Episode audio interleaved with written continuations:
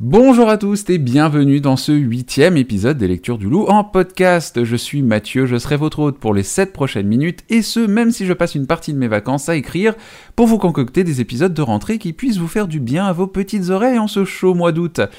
Ah bah si c'est pas de l'altruisme ça, je sais pas ce que c'est. Bon, je sais pas si vous vous êtes fixé des objectifs au cours de l'année, mais moi, mon thème pour 2023, c'est la discipline bitch. Au diable la fatigue, au diable la douleur et le manque de temps, cette année je me sculpte un corps d'Apollon à la salle et je deviens that guy. Celui qui sait se lever tôt pour suivre sa routine du matin, celui qui médite, qui mange équilibré, qui se sent bien dans son corps, limite qui chope une érection en s'admirant dans le miroir au réveil. Bref, je sors la serviette, les baskets et le sac de protéines et let's go pousser de la fonte pour brûler ces poignées d'amour qui me gonflent depuis 8 ans. Le résultat? Ah bah, bah, je vous en parlerai quand j'aurai réussi à intégrer le sport dans ma vie de tous les jours, hein, parce que oui, je vous l'avais pas dit, mais sur les 227 jours de 2023 qui se sont déjà écoulés au moment où j'écris ce podcast, je ne suis allé à la salle que bah deux fois en fait. Ouais, me jugez pas, hein. dimanche dernier je suis allé à la piscine et j'étais le seul pélo à faire des longueurs alors que tout le monde s'amusait avec des ballons. Comment ça c'est pas une bonne excuse? Bah, Écoutez, on fait ce qu'on peut, hein. Allez, jingle.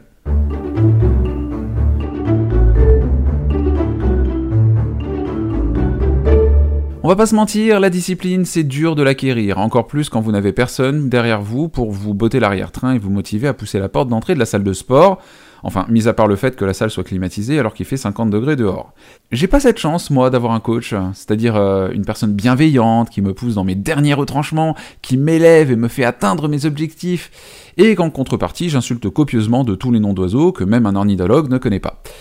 Léa, les, Léa, l'héroïne du syndrome du spaghetti, elle en a un de coach, en la personne de son paternel. Elle a 16 ans et le sport c'est toute sa vie, le basket en particulier, puisqu'elle s'entraîne une vingtaine d'heures par semaine dans l'équipe des garçons de son club de Tarny. Voilà donc une athlète complète avec un mental de winneuse qui n'a qu'une ambition, c'est de monter en NBA, rien que ça. Et elle y parviendra, parce que ça fait partie du MAP, le contrat qu'elle a passé avec son père, et il n'en sera pas autrement, même si maman aurait bien sûr préféré qu'elle fasse des études classiques. Mais Léa n'est pas du genre à se contenter de l'ordinaire.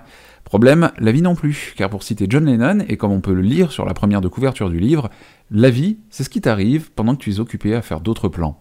Et le syndrome du spaghetti, c'est d'abord l'histoire d'une vie bien rodée, limite écrite d'avance, qui va se retrouver totalement chamboulée par un événement dramatique, à savoir la mort à 36 ans du père de Léa. Une mort d'autant plus tragique qu'elle est liée à une maladie génétique rare appelée syndrome de Marfan une maladie héréditaire jamais diagnostiquée à laquelle le père a succombé brutalement, non sans l'avoir transmise à sa descendance, ce qui va doublement causer du tort à Léa. Car oui, le syndrome de Marfan rend les tissus conjonctifs plus élastiques qu'ils ne le devraient, et l'une des conséquences les plus graves pour le cœur, c'est que la ne se rompe et libère le sang du malade dans tout son organisme.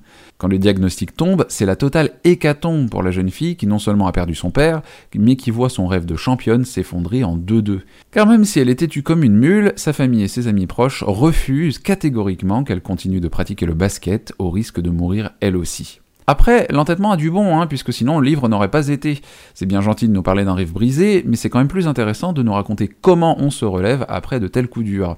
Marie Vareille nous raconte alors le combat de Léa en cinq parties, intelligemment reliées aux étapes du deuil, le choc, puis le déni, la colère, l'acceptation et enfin la reconstruction. Bien sûr, tout ne va pas se faire dans la simplicité, c'est le moins que l'on puisse dire, mais sur le chemin de la reconstruction, Léa va faire la connaissance d'Anthony, un jeune banlieusard racisé du Val-Fleury, à qui la vie n'a pas fait de cadeau non plus.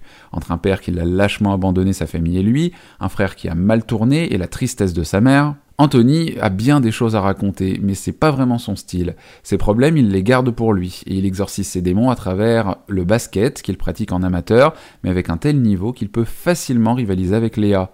Leur rencontre va alors donner de la force à Léa pour continuer d'avancer, mais encore une fois, leur relation ne va pas être des plus simples parce que la jeune fille a peur. Si R. Léa ne peut plus jouer au basket, elle craint que le beau gosse n'ait plus d'intérêt pour elle, alors elle continue de jouer en taisant sa maladie, sans savoir que la vérité ne reste jamais bien longtemps cachée. Une romance va toutefois naître entre ces deux esprits malmenés par la vie, mais encore une fois, c'est pas pour ça que j'ai ouvert le livre. Je pense que vous commencez à me connaître hein, après 8 épisodes. En général, les romances, ça me gonfle très vite si on se contente d'un truc cucul à praloche. Le syndrome du spaghetti, c'est donc un roman estampillé jeunesse, teinté d'émotions, qui en réalité pourra plaire à tous les publics. Le style d'écriture se veut moderne, l'histoire ancrée dans un contexte de vie quotidienne de ces dernières années. On notera d'ailleurs des références à des séries, des plateformes de streaming, des marques en tout genre, bref, c'est une histoire qui parlera à tout le monde et c'est tant mieux car le syndrome de Marfan, c'est pas une maladie très connue et c'est en toute connaissance de cause que Marie Varé a abordé le sujet dans son livre. Elle est elle-même atteinte du syndrome et a mis plusieurs mois avant d'accepter de devoir vivre sous bêta-bloquant pour limiter l'évolution de sa maladie. Elle a donc choisi d'en faire non pas une excuse, mais une force pour écrire ce roman. Mention spéciale pour la qualité des personnages principaux, des personnages authentiques aux personnalités très bien développées, qui ajoutent encore plus de crédibilité à l'histoire.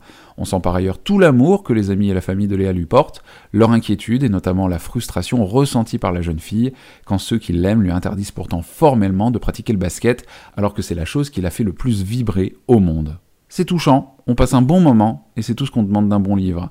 Il n'est donc pas à exclure que je vous parle d'un autre ouvrage de Marie Vareille dans ce podcast, ce fut clairement une jolie découverte. Merci à tous d'avoir écouté ce huitième épisode des Lectures du Loup en podcast. Si cette chronique vous a plu, n'hésitez pas à lui diagnostiquer 5 étoiles. N'hésitez pas également à laisser un petit commentaire, ça fait toujours plaisir. Vous pouvez en laisser sur les plateformes d'écoute comme Apple Podcast, Deezer, Acast, euh, Spotify. N'hésitez pas non plus à me rejoindre sur les réseaux sociaux. Et d'ici à la semaine prochaine, prenez bien soin de vous. Et n'oubliez pas que dévorer des bibliothèques n'est passible d'aucune sanction pénale. Alors bon appétit